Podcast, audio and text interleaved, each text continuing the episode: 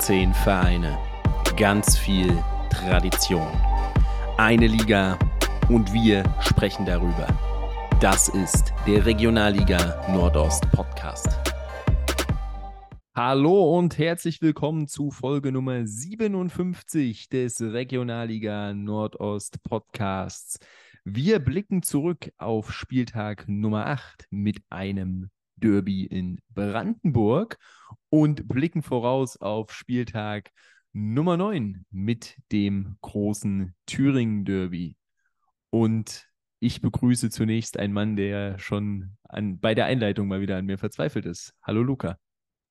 Wir sind zehn Sekunden in der Aufnahme und ich habe jetzt schon keinen Bock mehr. Ganz liebe Grüße an die Zuhörer. Und hallo Markus. Ja, einen wunderschönen guten Tag. Ja, du weißt, der Tag ist nicht wunderschön für dich und es ist Abend, aber nehmen wir das mal so hin.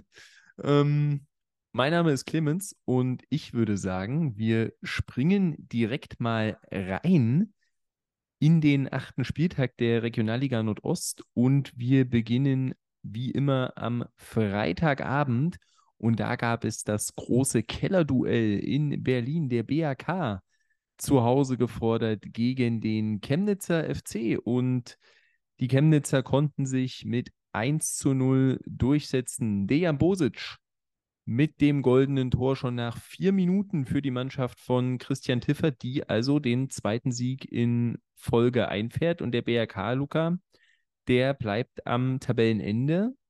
Aber sie hätten durchaus unter gewissen Umständen in dem Spiel auch was mitnehmen können. Findest du? Okay, interessante Meinung. Ähm, sehe ich ein bisschen anders, weil, ähm, also Chemnitz geht ja durch, dann durch Bosic ähm, in Führung, nachdem Müller in die Mitte legen kann, per Kopf, wo Bosic dann eben auch frei einköpfen kann, viel zu frei, aber das ist ja beim BRK irgendwie das Leitmotto. Ähm, denn die Abwehr existiert dort irgendwie nur in 50% der Spielzeit, die andere Hälfte sind sie irgendwie Bier holen. Ähm, sei es drum. Ja, ich meine, klar hatte der BRK seine Chancen. Brando scheitert da mal an Wunsch äh, woran ich mich erinnern kann. Lubaki scheitert an Wunsch. Wunsch allgemein solides Spiel. Wir haben ihn ja auch schon kritisiert, das muss man auch mal anerkennen, dass das sehr, sehr gut war. Ähm, aber andererseits hat Chemnitz so, so viele Chancen verböllert. Ähm, also Müller, der an die Latte köpft, Bosic, der es per Fallrückzieher versucht, ähm, Bosic, der deutlich drüber kann, also, also ein Haufenweise Chancen, wo ich mir einfach sage, da muss irgendeiner halt noch reingehen. Tiffert sprach ja auch nach dem Spiel von einer absolut unnötigen Spannung, die so überhaupt nicht hätte sein müssen, weil 1-0 einfach viel zu knapp ist. Ähm, was auch fast gescheitert wäre, wo, wo, ich glaube, das war Wurr, ähm, Verteidiger vom BRK, äh, kurz vor Schluss ähm, per Kopf an Wunsch scheitert.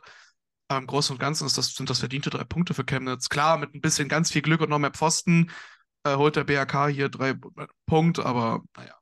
Erwähnenswert vielleicht noch äh, die Eppendorf Rot, ähm, die er verdient durch eine Notbremse kriegt.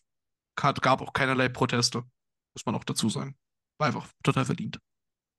Ja, das ist ja genau das, was ich meine. Also klar hatte Chemnitz diese Gelegenheiten auch nach dem frühen Treffer. Da gab es noch Bosic nochmal per Kopf völlig freistehend. Mensa, der eine Chance hatte ähm, muss im ersten Durchgang schon höher stehen, aber dann im zweiten Durchgang eben die von dir angesprochene Kopfballchance von Müller an die Latte und auffällig eigentlich auch gefühlt alle diese Chancen, wie auch ähm, der Treffer, immer hatte Dahmer seine Füße im Spiel ähm, mit den Vorlagen. Das 1-0 das 1 ein Freistoß von ihm, der dann von Müller zu Bosic verlängert wurde. Und ja, dann ist das aber irgendwie so ein bisschen gekippt in den letzten Minuten und dann hätte es eben auch ja, bitter werden können für Chemnitz. Zunächst eben Lubaki, der schon nach einer, einem Zuordnungsfehler in der Chemnitzer Defensive die gute Chance hat und dann auch die rote Karte rausholt, wo es keine zwei Meinungen gibt. Eppendorfer tritt ihn da komplett weg. Das war eine klare rote Karte. Und dann gab es eben diese Riesenchance, als erst Wo am Ball vorbeitritt den er eigentlich nur einschieben muss und dann der Nachschuss von Ucha auf der Linie geklärt wird.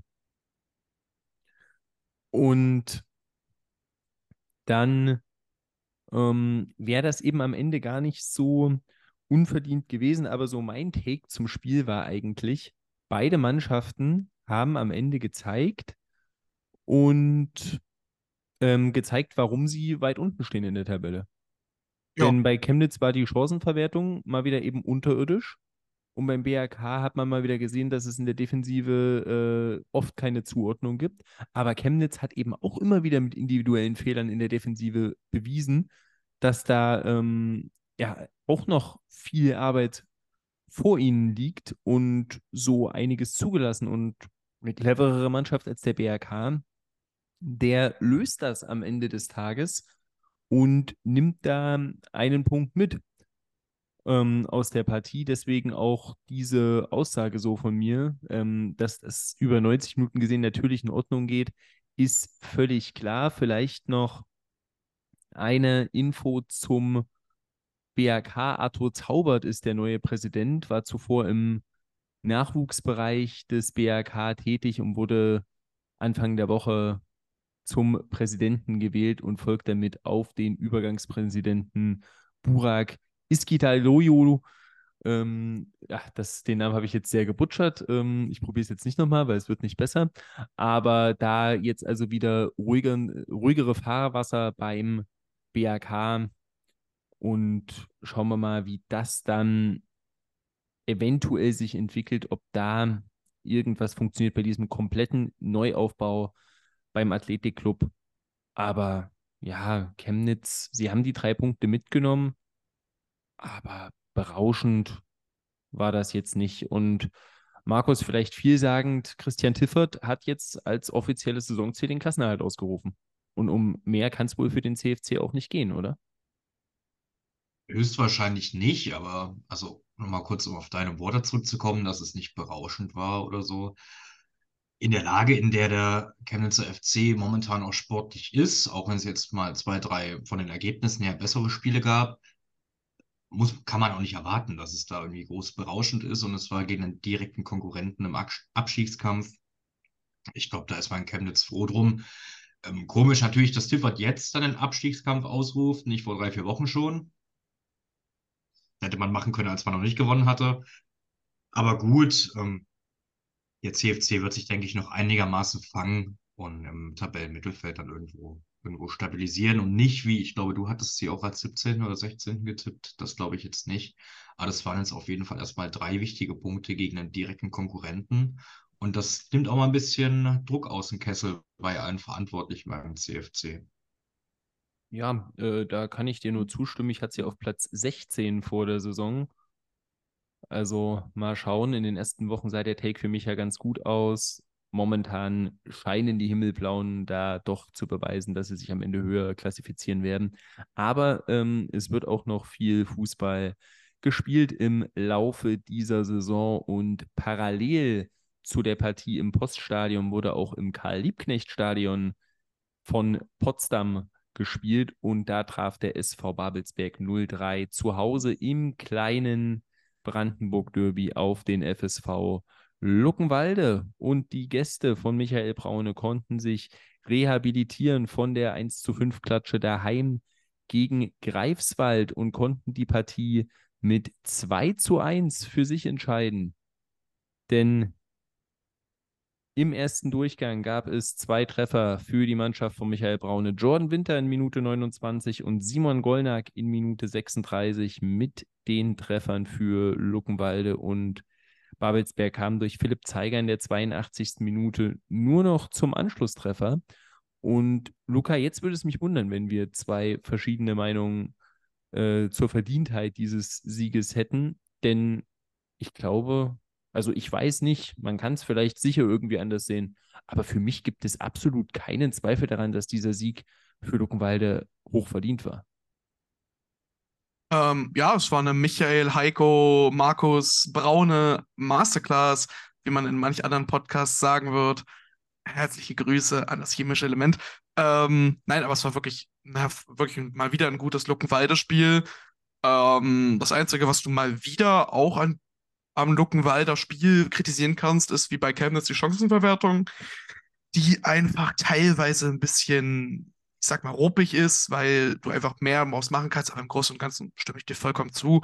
Ähm, schon vorm 1-0 hätte Herr Gollnack gut und gerne das eine, das, das frühere 1-0 dann schießen können und scheitert da aber noch an Klatte. Ähm, zum 1-0 schiebt dann ja am Ende Winter ein, nachdem Gollnack ihn rüberlegt. Ähm, auch hervorragend gespielt. Ja, und das 2-0 fällt dann, ähm, du hast vorhin individuelle Fehler angesprochen. Und wenn eins ein individueller Fehler war, dann war es wohl das 2-0 für Luckenwalde, weil was Zeiger da macht, äh, das erklärt sich mir ehrlicherweise nicht. Ich glaube, das sollte irgendwie ein Rückpass werden, ich weiß es nicht. Spielt ihn halt auf jeden Fall direkt auf Winter. Der läuft durch, macht's mit all seiner Klasse, legt da nur noch quer rüber. Goldnack muss wirklich nur noch einschieben steht schon 2-0 innerhalb kürzester Zeit und ähm, ja, Babelsberg hat kaum was gezeigt im Großen und Ganzen. Luckenwald hat das Spiel gemacht, hat das Spiel auch irgendwo dominiert. Immer mal wieder mit Chancen, vor allem durch Goldnack und Winter, die absolute Aktivposten vorne drin waren. Dann läuft es bei Babelsberg natürlich noch doppelt und dreifach scheiße, weil Werbelo dann auch noch eine Duell gelb-rote kriegt, weil er einfach, ähm, Entschuldigung, dass ich das jetzt so dumm sagen muss, aber einfach dumm gegenüber Titel auftritt, weil er den da irgendwie behindern will oder sonst was wo er schon gelb hatte, fliegt gelb, verdient gelb-rot vom Platz. Da gibt es, glaube ich, keine zwei Meinungen im Großen und Ganzen. Ähm, natürlich muss man auch noch das 2-1 erwähnen, wo Zeiger dann ähm, den Ball nach einer Ecke äh, irgendwie zugeflippert kriegt und den dann in die Maschen haut. Aber im Großen und Ganzen Luckenwalde völlig verdient, drei Punkte gehen dahin. Ähm, auch Ostsport sprach vom kleinen Brandenburg-Derby. Ich möchte mich jedes Mal bei dieser Bezeichnung ähm, ja, sagen wir es mal nicht. Auf jeden Fall verdient drei Punkte und ich gebe wieder an dich ab, falls du noch etwas sagen willst zu dieser Partie.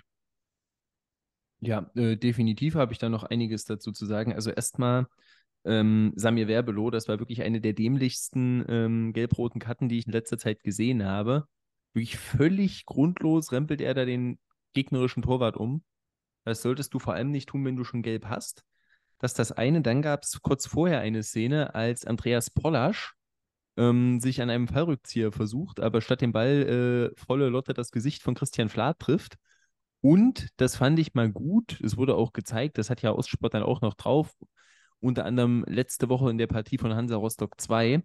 Wenn dann jemand da so einen auf die 12 bekommt und weiterspielt, das noch zu feiern. In dem Fall glücklicherweise und richtigerweise, verständlicherweise Christian Flath direkt ausgewechselt wurden. Es geht auch anders. Auf sowas muss man aufpassen. Kann man nicht oft genug erwähnen. Und ähm, dann fand ich noch im Interview danach interessant, Jordan Winter mit seinem siebten Saisontreffer. Und dann wurde er gefragt, was er sich denn so vorgenommen hat für die Saison. Da meinte er so ähm, zweistellig auf jeden Fall. Und dann sieht er sich so bei 15 bis 20 Toren. Das ist für so einen jungen Herrn in seinem ersten Jahr im Männerbereich als ähm, 19-Jähriger durchaus ambitioniert, auch wenn er jetzt schon sieben Treffer hat, oder Markus? Ja, ist ganz kleiner für den FCC. Ähm, einer, der mal vorne netzen kann. Aber ja, es ist sehr, sehr, sehr, sehr ambitioniert. Aber ob es überambitioniert ist, wahrscheinlich nicht. Da gab es in einem anderen Regionalliga-Podcast jemanden, der gesagt hat, er macht keine drei bis vier Tore mehr. Ich glaube, da wird langsam ein Kasten fällig. Grüße auch ein chemisches Element an Nils. Aber ich glaube, die 15 ist jetzt nicht unrealistisch. Da gab es von uns auch schon hier im Podcast unrealistischere Takes, wer 15 Tore schießt oder auch nicht schießt. Und also zweistellig, wenn da jetzt keine große Verletzung oder sowas reinkommt, das traue ich John Winter auf jeden Fall zu. Wenn er jetzt aber so weitermacht und sagen wir mal schon so 12, 13 Tore zur Winterpause hat, dann sehe ich den nicht mehr bei Luckenwalde in der Winterpause oder nach der Winterpause, wenn er so weiter scoret. Ja, ähm, ja.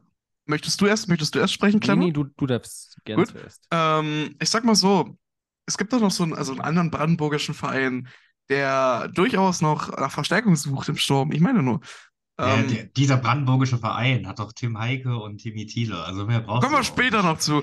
Ich sag mal so, einer von beiden, ähm, naja, ne, also wo das Pfeffer wächst, dürfte der auch gern hin. Ähm, kommen wir später zu. Gell? So.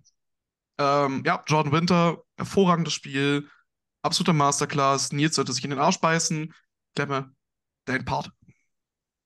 Ja, also ich sag mal so, ich finde es halt auch erfrischend und mutig, wenn da jemand einfach mal solche Zahlen aufruft und sagt, ich traue mir das jetzt zu, statt hier tief zu stapeln, ähm, warum denn auch nicht? Und ich meine, er äh, trifft jetzt bisher erstmal gut und ja, natürlich alles so ein bisschen beschönigt durch diesen Viererpack am ersten Spieltag. Gar keine Diskussion darüber, aber ja, ähm, lieber so als äh, immer dieses, ähm, dauerhafte Tiefstapeln, würde ich mal sagen. Und also, dass er nicht zweistellig trifft, halte ich jetzt mal schon für sehr, sehr unwahrscheinlich. Von daher, ähm, Jordan Winter, Respekt. Und ich sehe nicht einen Cottbus, Luca. Ähm, ja, war natürlich ein bisschen bold, ne? Ähm, kommen wir aber zum anderen Spiel, wo sehr tief gestapelt wurde. Und zwar zu Zwickau gegen Leipzig. Zu Chemie Leipzig, dort ging es mit 0 zu 0 aus, somit keine Torschützen zu vermelden, höchstens ein paar gelbe Karten. Markus, erzähl uns doch mehr darüber, bitte. Ja, Zwickau gegen Chemie. Es gab ja ein paar Stimmen, die haben uns alle gescholten, weil wir getippt haben, dass es da kein Unentschieden geben wird, beziehungsweise dass Chemie das Spiel nicht gewinnen wird. Und was am Ende passiert, 0 zu 0, der auf jeden Fall besseren Art. Manche Leute würden sagen, erfrischender Kick. Gerade in der ersten Halbzeit hat mir das von Zwickau ganz gut gefallen. Zimmermann ist es da, glaube ich, der auch den Pfosten trifft. Zwickau generell ziemlich aktiv, auch wenn die erste Chance im Spiel der BSG gehört hat. In der zweiten Halbzeit ist Zwickau dann auch eigentlich relativ gut reingekommen, nach einem kleinen Ballot-Patzer, den er aber wieder wettgemacht hat. Aber dann war tatsächlich nur noch die BSG aus Leipzig am Drücker. Ähm, Yannick Mäder ist es da, der einmal den Pfosten, äh, die, die Latte trifft, nach dem Lehneis super pariert. Später wird nochmal auf der Linie geklärt, als er freistehend aus etwa, weiß nicht, fünf Metern draufhalten kann und das 1-0 markieren muss. Dann gab es nochmal eine Aktion von Zwickau, als sie auf der Linie retten müssen und die BSG hat richtig gedrückt und war kurz davor, ihren ersten Auswärtssieg der Saison zu holen. Also man hat eigentlich wenig davon gemerkt, dass sie, ich glaube, bisher erst oder vor dem Spiel erst einen Punkt in der Fremde entführen konnten. Und es war schon ziemlich gut, auch wenn von Zwickau in der zweiten Halbzeit nicht mehr so viel kam. Offensiv ist es, denke ich, ein Spiel 0-0, mit dem Zwickau auf jeden Fall sehr gut leben kann und BSG wird sich ein bisschen beschweren. Aber am Ende des Tages ist das ein Unentschieden und besseres Unentschiedener Liga von dem, was wir in letzter Zeit auch gesehen haben. Ja, das kann ich eigentlich äh, so nur unterschreiben. Gab ja auch eine kleine Systemumstellung bei Chemie mal weg von der üblichen Fünferkette bzw. Dreierkette dann im Offensivspiel und im 4-4-2 unterwegs gewesen. Und Zwickau äh, hingegen in Sondertrikots aufgelaufen für die verstorbene Vereinsikone Alois Klaubitz. Ähm, da sein Konterfei auf den Trikots gehabt. Und das Spiel hast du eigentlich schon ganz gut äh, zusammengefasst. Ähm, Zwickau in der ersten Halbzeit leicht besser, dafür Chemie im zweiten Durchgang deutlich besser, eben durch die angesprochenen Chancen. Und da wir hier ja vor allem bei den Landespokalen immer Namen haben äh, von Vereinen, die absolut hart gehen, möchte ich da jetzt hier auch mal die Regionalliga Nordost-Edition starten, denn der Schuss von Mäder aufs leere Tor, der noch abgekritscht wurde, wurde von Sandro Sengersdorf ähm, dann geklärt. Und da muss ich sagen, das ist einfach auch ein ganz, ganz starker Name. Oder, Luca, du bist doch unser Experte dafür. Sandro Sengersdorf könnte auch aus der Sängerstadt kommen. Ähm, tut er aber nicht. Ja, Weltklasse-Name, was soll ich dir sagen? Was ich mein, ist die Sängerstadt? Ja, so. Ja, Markus, möchtest du, möchtest du mal googeln? Ich sag mal so, es ist, es, es gibt einen Tipp. Ich bin hier nicht bei Culture Berlin, dass ich mich Ich jetzt find, es ist- und google. Ja, okay, es ist Finsterwalde. Ist dir Finsterwalde ein Begriff? Also das ganz, ganz duster. Bra oh, oh, oh, Also oh, ganz, Karlauer. ehrlich, ganz ehrlich, wenn Luca hier die Überleitung macht und Markus die schlechten Witze, ich kann auch einfach gehen. Du bist, du bist heute arbeitslos, Clever. Nee, nee, du darfst, du darfst gerne über ein paar andere Spiele reden, die ich sonst machen sollte. Habe ich überhaupt kein Problem mit, wenn ich da ein bisschen mehr Pause kriege. Äh, Also, um das jetzt mal ganz kurz zu sagen, ist, ein, ist, Also, ein, sorry, ist, das eine, ist ist eine Einöde in Brandenburg. Ist eine Einöde in Brandenburg, Finsterwalde. so wie alles in Brandenburg. Also das eine So, ist ja, kein ja. Ihr, das von sprach wieder- Da sprach wieder der geballte Ostblock aus Jena, ja, weißt du, da kannst Ja, du auch schon wieder vergessen. Also sorry, aber der Name ist jetzt nichts Besonderes. Das habt ihr euch jetzt an den Haaren herbeigezogen, finde ich. Komm, nee, geh weiter, komm, Clemmer, mach bitte weiter. Ich, ähm, ich ich- möchte mit ich- diesem Mann nicht mehr reden, das ist wirklich. Ich sag mal so, ich habe mir das vielleicht an den Haaren herbeigezogen, aber meiner Meinung nach hat Benjamin Bellot im ersten Durchgang Kilian Senkbeil zu Boden gezogen im Strafraum. War das für dich elfmeterwürdig? sah so absurd komisch aus. Ich habe es mehrmals angeguckt und ich weiß es jetzt immer noch nicht. Ich bin immer noch nicht schlauer geworden. Also er zieht ihn ja schon leicht runter. Ja, also der, der Das ist eine super komische Kommentator war sich ja relativ sicher und ich so, also so sicher bin ich mir da jetzt nicht. Ja, ich, ich mir halt echt auch nicht. Also ich, ich weiß gar nicht, was das für eine Aktion gewesen sein soll, wenn ich ehrlich bin. Was? Das jetzt wir der- eigentlich noch nicht gesehen. Ähm, Benjamin Bellot hat wohl nach dem Spiel gesagt, er dachte, äh, es wäre schon abgepfiffen. Das denke ich auch immer. Und dann ziehe ich Leute um. Okay, das klang komisch. Ähm, Markus, willst du uns irgendwas erzählen irgendwie? Ich Ist wollte da- dann ziehe ich sie zu Boden sagen und dann hatte ich das Wort umreißen im Kopf und dann kam diese Misere dabei raus. Also das hier ist gerade Finsterwalde bei mir heute. Alter, ich glaube, Finsterwalde ist so rentenfrei in deinem Kopf, Ja, Alter. Was rentenfrei? Mietfrei in deinem Kopf, wirklich. Mietfrei. Oh Gott. Oh Ja. Gott. Bitte nimm mir das Mikro weg heute. Oder Nee, ich glaube, das ist ohne Scheiß, Jungs. Wir haben, wir haben drei Partien gemacht bisher. Und das wird, ich glaube, das wird heute noch schlimmer, weil das, also das, oh Gott. Nee. Die Tipps am Ende werden wahrscheinlich wieder bodenlos. Wir gehen einfach mal weiter und wir bleiben in Sachsen und wir bleiben bei einem torlosen Unentschieden. Ähm, denn der FC Eilenburg, der war zu Gast im Duell der beiden vergangenen Meister der Oberliga Süd. Im Duell gegen Rot-Weiß Erfurt und, ja, wie bereits angesprochen, die Partie endete mit 0 zu 0 und stärkster Mann äh, des Spiels war sicherlich der Eilenburger Torwart, wie schon beim 0-0 in der Vorwoche, Markus. Ja, während man sich in Erfurt auf den Zaun setzt und rummeckert, wird in Eilenburg Naumann auf den Zaun gesetzt und gefeiert wie ein ganz großer. Der, der hat mal wieder eine super Partie abgeliefert und hat die, naja, sagen wir mal, zwei bis drei Gelegenheiten, die die Mannschaft aus Thüringen hatte, dann doch ganz gut abgewehrt, weil das war schon wieder ziemlich dünn. Es gab auch in der ersten Halbzeit eine Szene, in der Eilenburg eventuell einen Elfmeter bekommen kann, wo man drüber reden kann. Ob es da eine Berührung gab, ist schwer zu sehen ich glaube, Lopez Cabral war es, der das Foul begangen hat, an. Klemme, du bist dran, du hast das bestimmt aufgeschrieben. Ich An natürlich äh, nicht. Alter Wut. Ja, da, genau, komplett richtig. Wollte ich auch sagen. Äh, nein, aber Erfurt war schon die Mannschaft, die dann am Ende mehr Gelegenheiten hatte, aber war jetzt nicht die Qualität oder die Chancen hatten jetzt nicht die Qualität, wie man es eigentlich von den offensiv starken Erfurtern gewohnt ist. Und auf der anderen Seite war der bereits angesprochene Naumann, der wie in der Vorwoche einfach alles gehalten hat, was aus seinem Kasten kam. Und Einburg, auch wenn sie immer wieder Nadelstiche, Nadelstiche setzen konnten oder versucht haben zu setzen, war dann auch nicht so gut nach vorne. Und dann bleibt es halt bei einem 0 zu 0, der im Vergleich zum anderen 0 zu 0 Spiel schwächeren Art. Und dementsprechend liegen in Erfurt die Nerven gerade ein bisschen blank. Und in Eilenburg freut man sich völlig zu Recht über den Punktgewinn gegen ein Team, das eher oben anzusiedeln ist in der Tabelle. Ja, also abgesehen von vereinzelten Aktionen wie diesem potenziellen Elfmeter für Eilenburg, das war in der Wiederholung auch ganz schwer zu sehen. So von ganzen Bewegungsabläufen habe ich gesagt, tendenziell richtige Entscheidung des Schiedsrichters, da keine Elfmeter zu geben. Ähm, aber ich würde mal sagen, über die meisten Phasen des Spiels hatten da 20 Herren einfach äh, einen super Blick auf das Privatduell zwischen Michael Sieten und Andreas Naumann. Also abgesehen von ein, zwei Szenen, wenn es bei Erfurt gefährlich wurde, was Sieten. Und Naumann hat alles rausgenommen. Und ja, es war jetzt 0-0 und ich muss sagen, was ich da gesehen habe, habe mir auch mal die Trikots beider Mannschaften etwas genauer angeguckt, auch wenn manche Menschen auf dem Zaun das anders gesehen haben. Das war Rot-Weiß Erfurt, Markus. Also, ich bin der Letzte, der was über zusammenpassende Farben oder Mode sagen sollte, aber ich hatte irgendwie extrem getriggert, dass das Erfurt-Trikot null zur Hose gepasst hat in meinen Augen. Da dachte ich mir so, was denn das?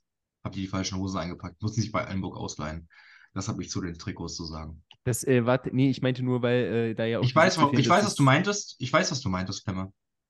Ich wollte es Okay, nur dann- sagen. Ich wollte mich nur aufregen, weil ich komme gleich zu einem anderen Spiel, wo ich mich noch mehr aufregen werde. Deswegen muss ich jetzt schon mal ein bisschen Dampf ablassen. Ja, ähm, aber übrigens den Gedanken hatte ich äh, auch bei einem anderen Akteur mit der äh, Hosen- und Trikotfarbe. Ähm, Luca, nämlich bei Kevin Tittel in Luckenwalde, der da in neongelben Hosen und einem schwarzen Trikot gespielt hat. Das hat auch irgendwie nicht zusammengepasst. Ich vermute, da war dem Schiedsrichter das gelbe Torwarttrikot zu nah am gelb-blauen Luckenwalder Heimtrikot. Möglich. Möglich. Habe ich jetzt ehrlicherweise nicht so sehr drauf geachtet. Ähm, was ich noch zum, zum Eilenburg, ich, also zum Eilenburg-Erfurt-Spielen sagen würde, ähm, ich meine, über so ein biederes 0 haben wir jetzt genug geredet, aber können wir mal darüber reden, ähm, dass auf jeden Fall Sascha Prüfer nicht auf dem Prüfstand steht? Ähm, an, der, so, an der Seitenlinie von, von Eilenburg. Wisst ihr, wenn ihr schlechte Wortspiele macht, finde ich, dürfte ich das auch mal tun. Ähm, nein, also jetzt mal im Ernst. Der Mann ist 36, hat jahrelang beim BSV Guben Nord in der Brandenburg-Liga gekickt, um jetzt mit fucking 36 an der Seitenlinie in der Regionalliga Nordost bei dem Aufsteiger zu stehen und da wirklich reihenweise gute Leistungen seiner Mann mit seiner Mannschaft abzurufen. Ich meine, klar, Naumann hält auch überragend, aber gegen so ein Erfurt musst du erstmal 0-0 holen. Das ist schon stark, finde ich. Gerade mit so einer, also ich meine, äh, wir erinnern uns, glaube ich, noch halbwegs an die Preview und ich glaube, wir hatten Eilenburg alle nicht gerade weit oben.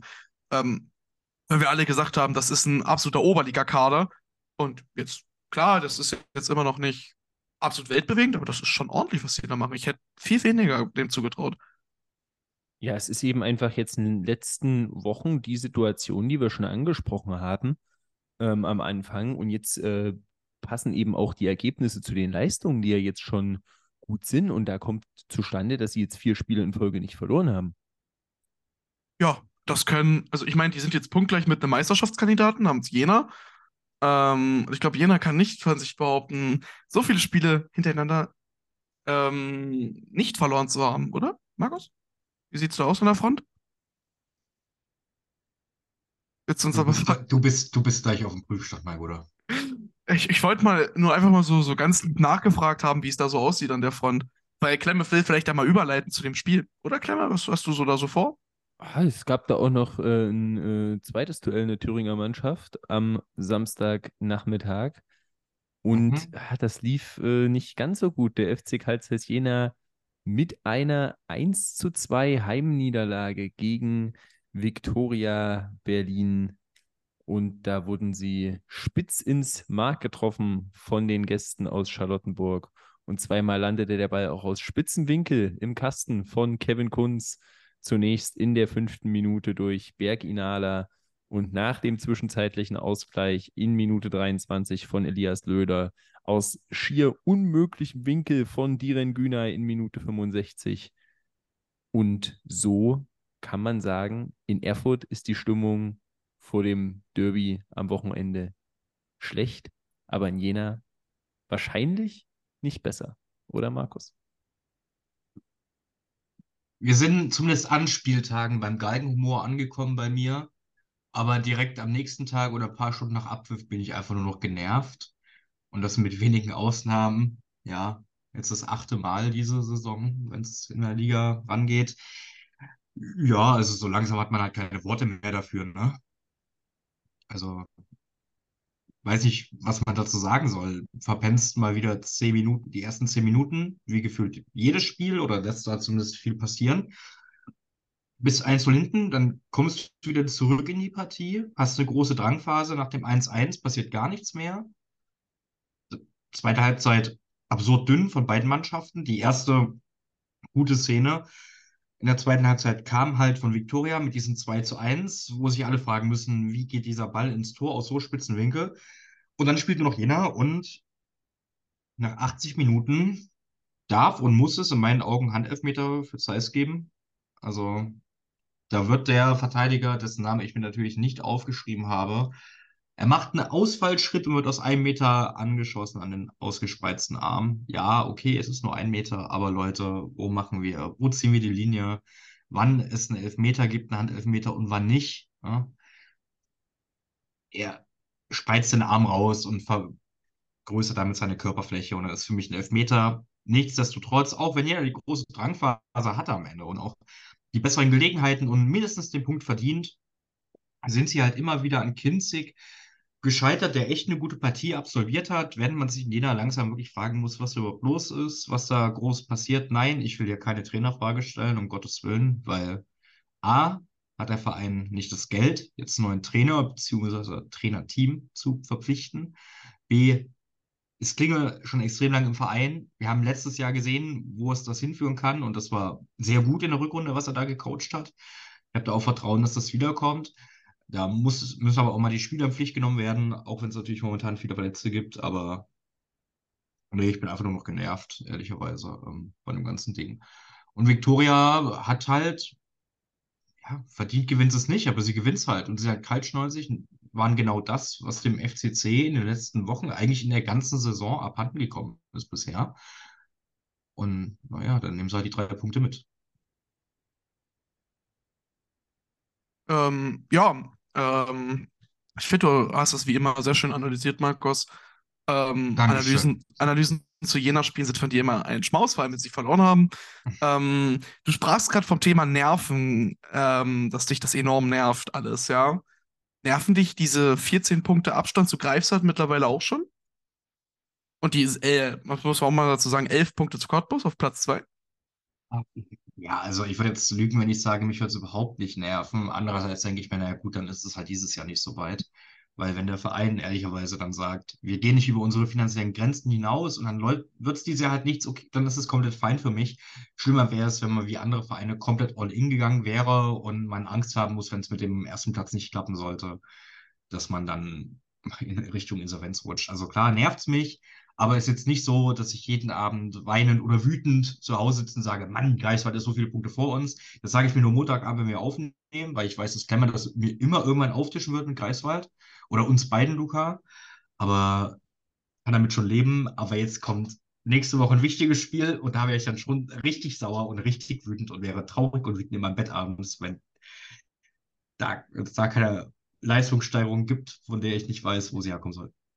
Klemme ist einfach die ähm, Cantina-Band des ähm, Regionalliga Nordost-Podcasts, wie er jede Woche es irgendwie schafft, Greifswald in den Himmel zu loben. Deswegen, Klemme, erzähl uns doch mal ein bisschen was. Du weißt du, du sitzt so da, gestummt ähm, in deinem Antlitz und bist so still. Erzähl.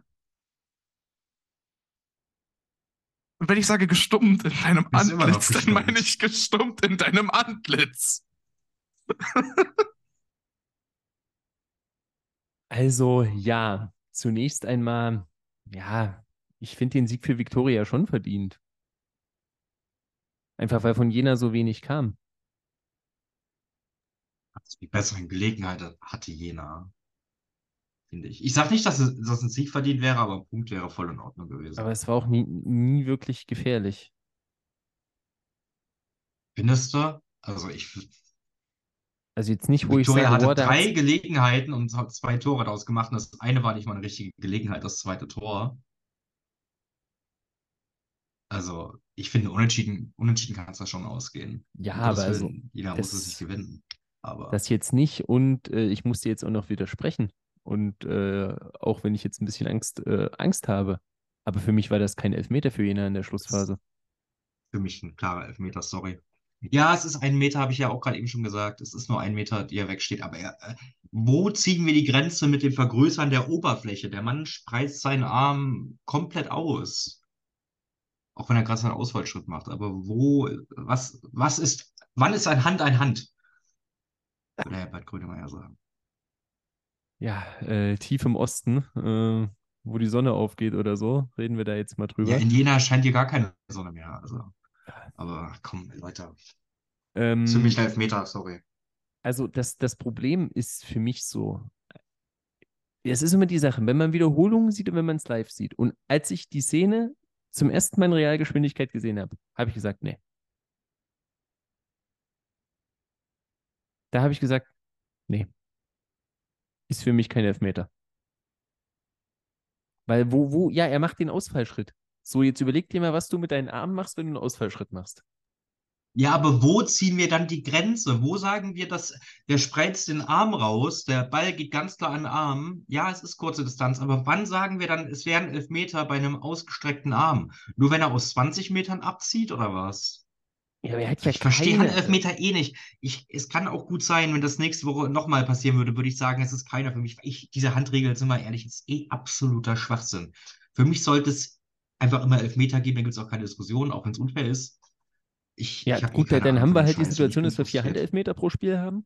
Ja, aber das ist besser als die jetzt. Weil jetzt diskutieren wir wieder. Die eine ist unfair, aber unfair für alle. Und hier hast du immer die 50-50-Entscheidung. Und mal kriegst du den, mal kriegst du den nicht, mal kriegt der Gegner den, mal kriegt der Gegner den nicht.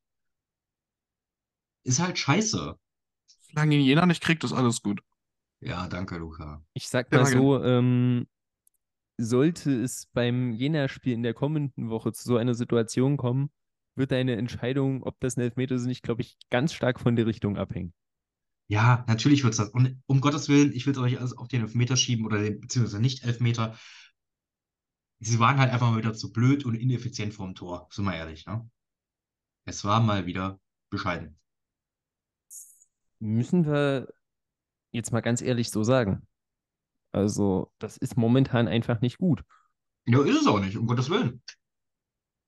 Und das, also, ich sag mal so, die Option, die ich jetzt sehe, der Treffen am nächsten Sonntag, zwei Mannschaften aufeinander, bei denen es gerade bei beiden nicht besonders gut läuft. Wer das Ich- Spiel gewinnt, der kann seine Saison vielleicht in die richtige Richtung bewegen. Um vielleicht auch Dazu komme ich später. vielleicht auch noch mal was Positives zu sagen, bevor wir zum nächsten Spiel wechseln. Vielleicht, aber nur vielleicht, wir kommen zu, später zu dieser Partie. Ähm, der FC Jena hat ja so einen kleinen Mannschaftsausflug mit Lars Klingbeil gemacht zu einem Spiel. Ähm, vielleicht haben sie sich ja da abgeschaut, wie sie Tore schießen können. Wer ist ein Lars Klingbeil?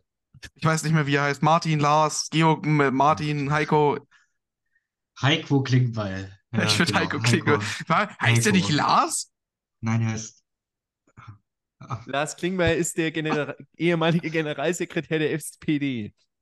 Ach, stimmt! Oh. Ist der Matthias? Ich weiß nicht mehr, wie ist Ja, Vornamen oder René. die ist. SPD untergeht, geht jeder auch mit unserer. Oh Gott, oh Gott. Oh, solange er nicht Olaf Klingbeil heißt, alles gut. Und eine Augenklappe trägt. Hm. Ja, mein Gott, wisst ihr, ich muss auch, ich muss meinen wöchentlichen. Namens, mein, mein, meinen wöchentlichen Namensbutcher muss ich ja auch einfach mal reinbringen, ja? Na Gott sei Dank kommen wir jetzt zur Partie Lok Leipzig gegen BFC Dynamo. Dann Oh, fuck. schon mal los, Luca. Und da möchte ich erstmal festhalten, gab es einen Treffer durch einen Jenenser, durch Vassilios Dedides für den BFC zum 0 zu 1 für die Mannschaft von einem Ex-Jena-Trainer. Ah, Oh, oh, oh, oh. das Leben Au. als FCC-Fan kann schon manchmal etwas hart sein, wenn Vassilios Dedides für Dirk Kunert für den BFC zur Führung trifft. Zum Sieg sollte es aber Du nicht bist reichen. Darmstadt-Fan. Das Sei ist so eine, ruhig. Wer im Glashaus sitzt, ne? naja, Ja, aber, mein- aber Darmstadt hat nicht, ja, hat nicht jeder, der, haben nicht zwei Leute dieses Podcast in der Preview gesagt, dass sie am Ende der Saison Meister werden und aufsteigen. Und jetzt Und mit nach acht sag- Spielen mit sechs Tabellenpunkten dazustehen. Ich sag mal so, wenn mein Glashaus ähm, in einem Regionalliga-Podcast erste Bundesliga heißt, kann ich damit leben. Nee, ich sag's nicht, was ich denke, wobei du wirst es herauscutten. Es kann mir egal sein. Ja, mach weiter, komm. Ähm, nee, aber dann äh, kam der Ausgleich für Lok noch durch einen wunderschönen Treffer von Luca Silch. Das war ja vielleicht auch so ein bisschen ähm, so ein, eine Sache, die sich durch diesen Spieltag gezogen hat. Also sehenswerte Treffer, die hatten wir en masse. Und einen davon eben durch den Lokschen Innenverteidiger, der den Ball da einfach mal aus 25, 30 Metern in den Winkel gesetzt hat, Luca. Ja, ähm, man merkt halt bei Solch wirklich, dass der eigentlich zu gut für diese Liga ist. Wieso der noch nicht in der Liga höher spielt, weiß immer noch kein Schwein. Auf jeden Fall spielt er für Lok und hat das wirklich überragend gemacht. Ein schönes, schönes Solo auch vorher, bevor er den Schuss dann staubtrocken rein ähm. Ich wollte was anderes sagen, aber ich möchte euch nicht zum Cutten zwingen. Ähm, deswegen, ja, Lok versus BFC. Ähm, insgesamt 1 zu 1 und ich finde, das 1 zu 1 geht irgendwo in Ordnung. Ähm, der BFC setzt früh erstmal ein Zeichen, indem Sojic an die Latte köpft. Was natürlich relativ unglücklich ist, weil, ja, ich glaube, ich muss das nicht weiter ausklausulieren, weil, ja, Latte, lol. wow. Ähm, dann ist es Siane, der aus 30 Metern am leeren Tor vorbeischießt, nachdem Bethke einen Fehler macht. Ähm, kann man ihn jetzt aber auch irgendwie nicht so richtig vorwerfen, ist halt ein bisschen knapp gewesen.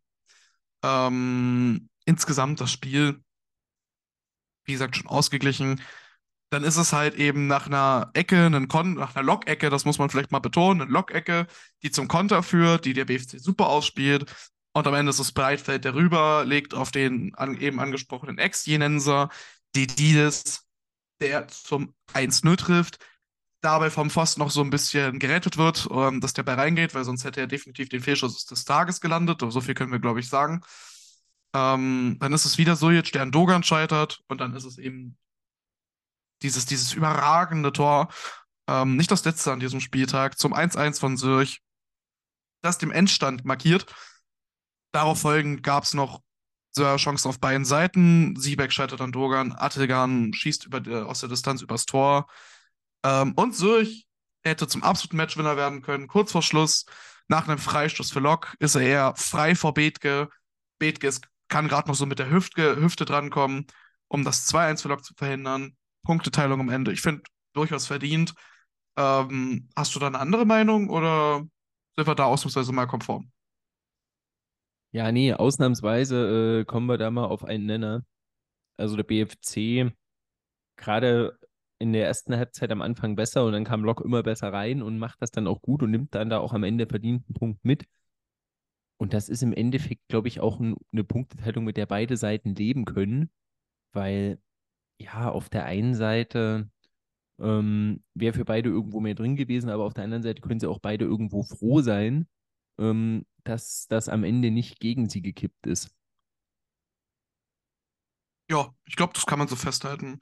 Ich meine, für Lok ist es ein wichtiger Punkt gegen einen ähm, Meisterschaftskandidaten, nachdem es in den letzten Wochen überhaupt nicht gut lief, äh, nachdem der Präsident schon den, gefühlt den eigenen Trainer fast rausgeschmissen hat in einem Interview ähm, und für den BFC ähm, aber auch, denke ich mal, zufrieden sein, weil Lok halt immer noch keine, nicht, nicht irgendeine 0815-Mannschaft ist, sondern definitiv eine der besseren Mannschaften der Liga und weiß, wie man Fußball spielt. Ähm, deswegen ich glaube, damit können beide Seiten irgendwo leben. Nächste Woche wird halt wieder interessant. Klar, ähm, ich meine, beide wollen sie sich eigentlich irgendwo oben platzieren und dementsprechend müssen sie da auch, ja, am, vielleicht dann am Ende auch solche Spiele gewinnen, aber das neben auch Spiele für den BFC, hätte man vor der Saison gesagt, in Probstheida holt ihr einen Punkt, hätten sie, glaube ich, auch gesagt, nehmen wir mit. Von daher ja, ist das, äh, denke ich, in Ordnung. Ähm, aber ja, war ein gutes Spiel, auf jeden Fall, auf beiden Seiten. Ähm, viel geboten. Und ja, Didis nah dran am Fehlschuss äh, der Woche. Den hat übrigens eine andere, ähm, eine andere Regionalliga Nordostlegende geschafft, den äh, Spieltag äh, der Woche. Äh, den Fehlschuss der Woche. So rum. Ähm, den hat nämlich unser lieber Freund Derry Scherhand geschafft mal so out of context. Er hat nämlich ausnahmsweise mal nicht in der Regionalliga gespielt, sondern in der zweiten Bundesliga. Und da hat er den Ball am leeren Tor vorbeigesetzt, aber halt um drei, vier Meter bei einem Konter. Also ich denke, nächste Woche ist er wieder bei uns. Das war mein erster Gedanke bei der Szene. Und ansonsten nimmt Lok da, denke ich, einen Punkt mit, wo sie sagen können, nach den Leistungen der Wochen davor ist das irgendwo was Gutes gegen eine Mannschaft wie den BFC, die ja wirklich gut gespielt hat. Und ja, der BFC wird eigentlich auch alles in allem damit leben können. Oder Markus, wie siehst du das äh, Spiel, dieses Unentschieden fürs Big Picture? Ja, also ich meine, dass Lok die letzten Wochen eigentlich konsequent underperformt hat, wenn man sich auch mal die Qualität des Kaders ansieht, ist ja klar. Und der BFC kann mit dem Punkt, denke ich, am Ende im Gesamtkontext besser leben, als Lok das kann, weil klar, es ist jetzt mittlerweile minimaler Abstand, das heißt fünf Punkte zum Tabellenersten, zu dem wir gleich noch kommen werden. Aber der BFC ist da auf jeden Fall sehr nah dran an der Spitzengruppe, während Lok halt einfach weiterhin auf der Stelle tritt und 0,0 vorankommt. Und da wird es halt wirklich spannend sein, ob sich diese Querelen, die sich jetzt so ein bisschen bei Lok Leipzig zwischen äh, Chiva, dem Präsidenten, und wahrscheinlich auch wieder der Fans abspielen werden, wie die sich in den nächsten kommenden Wochen auswirken werden auf die Gesamtauftritte der Mannschaft. Ja, äh, da kracht es auf jeden Fall bei Lok. Und das nicht nur aufgrund des Nachnamens des Präsidenten, sondern weil es eben nicht stimmt. Da werden, glaube ich, das Einzige, äh, was da äh, beschwichtigen kann, werden Ergebnisse sein. Und ob ihnen das gelingt, wir werden es sehen in den kommenden Wochen. Aber bevor wir darauf schauen, haben wir noch einen Sonntag mit ganz, ganz vielen Toren vor uns. Und wir fangen mal mit dem Spiel an, das die wenigsten Tore zu bieten hatte, dafür aber die schönsten. Denn drei Treffer gab es bei der Partie zwischen der VSG Alt-Glienicke und dem FC Energie Cottbus und einer sehenswerter als der andere. Tim Heike mit einem Doppelpark für die Cottbusser, mit einem Schuss in den Knick und einem Heber über Lino Kasten und dazwischen aber ein Tor, wo ich wirklich sage, liebe Sportschau, Tor des Monats sehe ich da aber ganz weit vorne den Ex-Cottbusser Ali Abu Alpha, der das Ding einfach mal aus 30, 35 Metern in den Winkel schweißt. Luca, da hast du wahrscheinlich auch als Gästefan bei dem Treffer gesagt, Respekt, oder? Ähm, ja, ja. Ähm, was man aber gerade durch deine Anmoderation schon erfahren hat, ist, dass Energie Cottbus 2-1 gegen die VSG, äh, gewann, nachdem man in den letzten vier Spielen 0 Punkte und 0 zu 13 Tore gegen eben diese Mannschaft ähm, erreichen konnte ich habe vielleicht in manch WhatsApp, äh, manch WhatsApp-Gruppen dieses Podcasts schon die Meisterschaft ausgerufen, was natürlich ein bisschen übertrieben ist. Nichtsdestotrotz war damit definitiv nicht zu rechnen. Ähm, was man aber sagen muss, das Spiel an sich war ausgeglichen. Der Matchplan von Energie ging komplett auf. Ähm, Energie ist ja normalerweise in der Liga bekannt als absolute Ballbesitzmannschaft, als eine Mannschaft, die das Spiel machen will, die das Spiel diktieren will. Was sie dieses Mal nicht so wirklich gemacht haben. Sie haben sich eher darauf fokussiert, hinten solide zu stehen, was völlig verständlich ist bei der individuellen offensiven Qualität von, von der VSG. Ähm, und haben auf Konter gespielt und das hat vollkommen geklappt. Ich meine, klar, koppelt unterdrücken kannst du es nicht. Da ist zum Beispiel der Gurgia-Schuss, den Hildebrand noch per Kopf rettet. Ähm, auf der anderen Seite hast du es dann aber trotzdem hervorragend nach vorne gemacht. Ähm, und triffst dann auch absolut verdient zum, was ist absolut verdient, aber triffst dann zum 1-0 nachdem Hasse auf Heike passt und der, muss halt echt sagen, der hat einen absoluten Lauf, trifft zum 1-0 mit einem wundervollen Schuss außerhalb des 16ers. Kasten kann da halt echt einfach nichts machen. Das war einfach überragend mit links, mit seinem schwachen Fuß. Auf der Gegenseite ist es dann das, das Tor vom Ex-Cottbusser zum 1 zu 1 und Ali Abu Alpha auch da. Ähm, ich hab, also das war, es war einfach klar, dass wenn der Ex-Cottbusser gegen Cottbus spielt, in der Startelf steht, nachdem er letztes Jahr okay war, wenn auch nicht überragend, der halt aus 35 Metern da das Ding so dermaßen in den Winkel schweißt. Junge, das war halt einfach wirklich ein Traumtor. Da kannst du auch Sebald absolut nichts ankreiden. Das war perfekt gemacht, ab in den Winkel, Respekt und Anerkennung. Auf der Gegenseite ist es dann aber wieder Thiele, der einen Steckpass auf Heike spielt, der überlupft Kasten zum 2 zu 1. Auch das ein tolles Tor. Ähm, und das war, an Toren war es dann soweit. Klar gab es noch Chancen. Da wäre es Gergi, der einen Freistoß am Tor vorbeisetzt. Türpitz, der nach einer Ecke an den Pfosten schießt. Gergi, der aus der Distanz am Tor vorbeischießt, beziehungsweise übers Tor vorbeischießt.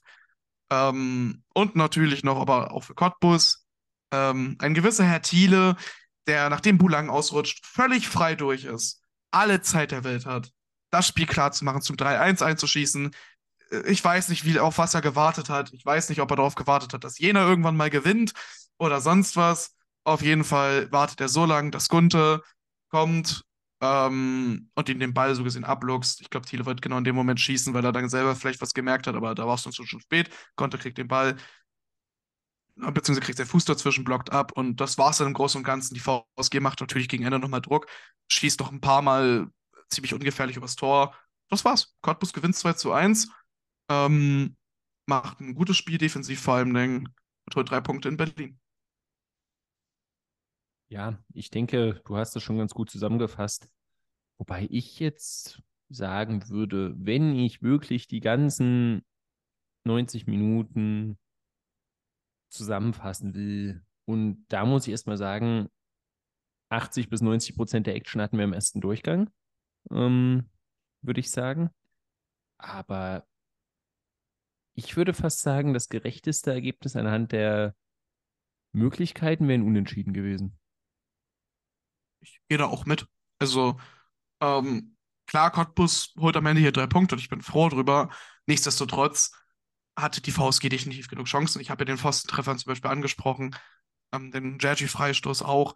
Ähm, das waren alles gute Gelegenheiten und du darfst dich vielleicht auch irgendwo nicht beschweren, wenn das hier unentschieden ausgeht, aber dann hast du halt irgendwo das Glück des Tüchtigen und du kannst noch so gut verteidigen. Diese individuelle Qualität, die diese, dieser VSG-Kader hat. Ich kann mich noch an einen Satz von Malwitz erinnern in der Übertragung an sich, ähm, in der Live-Übertragung, dass der Kader von der VSG vielleicht doch teilweise ein mittelmäßiger Zweitligakader sei, was natürlich maßlos übertrieben ist, das kennt man ja nicht anders, aber nichtsdestotrotz, er hatte insofern einen Punkt, dass dieser Kader individuell einer der besten, wenn nicht sogar der beste ist. Das muss man so anerkennen, auch so sagen. Welch eine Übertreibung des Kommentators. Aber ähm, ja, ja äh, es ist eben individuell gut bestückt, was die VSG da anzubieten hat. Und aber du sagst jetzt, du freust dich über die drei Punkte für Energie Cottbus. Du weißt aber auch, wäre das Spiel 2-2 ausgegangen, hättest du dich über vier Punkte für dich in Kicktipp freuen können. Ähm, ich habe wirklich Angst gehabt, dass das passiert. Und wäre das passiert, hättest du entweder von mir auf WhatsApp oder auf Twitter gelesen, dass das die vier Punkte sind, an die ich mich wirklich über die ich mich am allerwenigsten bisher gefreut habe in meinem Leben. Weil, äh, nee. Das wäre halt wieder typisch gewesen. Aber war es zum Glück nicht. Eins, zwei. Ähm, klar, vier Punkte im, äh, im Kicktipp wären auch gut gewesen. Vor allem, weil diese Woche mal wieder katastrophal lief. Ähm, würde ich aber genauso. Ich habe sogar einen Punkt auf dich gut gemacht, trotz meiner miserablen Leistung. Ich bin zufrieden. Das stimmt jetzt nicht. Wir ich habe beide auch vier am meisten Punkte aufgeholt. Ich habe aufgeholt. Ja, Markus, wir sind jetzt... Niemand mag dich, Markus. Niemand mag ich, dich, wirklich. Ist mir egal. Ist mir egal. Soll sich lieber meine Mutter. Markus, äh, wir sind jetzt hier punktgleich auf Platz 72. Ja, äh, es sah ganz gut aus, bis zu dem Spiel, zu dem wir gleich kommen. ja, also ich sag mal, wir kommen jetzt noch zu den beiden Spielen, die die einzigen beiden waren, in denen Luca und ich Punkte geholt haben. Ja, und das eine hat mir das Genick gebrochen. Ja. Und zwei Greifswalder, zwei Greifswalder Doppelschläger haben den Hertha Bubis das Genick gebrochen im zweiten Durchgang beim 5 zu 2 Erfolg des GFC gegen die Hertha. Und los ging es mit Tor Nummer 3 von kleiner 15 für Chemiestürmer Manasseh Eschel, zumindest wenn es nach mir geht. Denn ich will nicht, dass Duca recht behält. Auch für Chemiestürmer. Meine... Hm? Du hast gesagt, für den Chemiestürmer Manasseh Eschel. Ja, der Ex-Chemiestürmer. Nee, du hast gesagt für Chemiestürmer, oder habe ich mich gerade verhört? Ach so. Alternative also, Fakten im RNO-Podcast mal wieder. Naja, gut. Ihr wisst, äh, was ich gemeint habe. Ähm, meiner Echel, Ex-Chemiker mit dem 1 zu 0 für den GFC in Minute 7. Aber danach die Hertha deutlich überlegen und betreibt ja fast schon Chancenwucher. Und so dauert es bis zur 35. Minute, bis Mustafa Abdulatif die Partie ausgleichen kann. Vorher gab es beispielsweise eine Möglichkeit für unser aller Lieblingsinfluencer Nada Jindawi, der eigentlich nur noch einschieben muss, aber es schafft, Jakob Jakubow abzuschießen. Trotz allem, er hat es nicht auf die Torschützenliste geschafft, aber in den Ostsporttitel. Ähm, Respekt dafür. Und dann zum Beispiel gab es auch noch eine Szene, als Adewole eine Chance von Wollschläger auf der Linie klärt. Also Möglichkeiten waren da. Am Ende war es dann Abdulatif, der nach einem Abschlag von Torwart Goller frei durch war, zunächst noch scheitert, nachsetzt, den Ausgleich erzielt. Und so geht es in die Pause, wo Hertha wirklich besser war.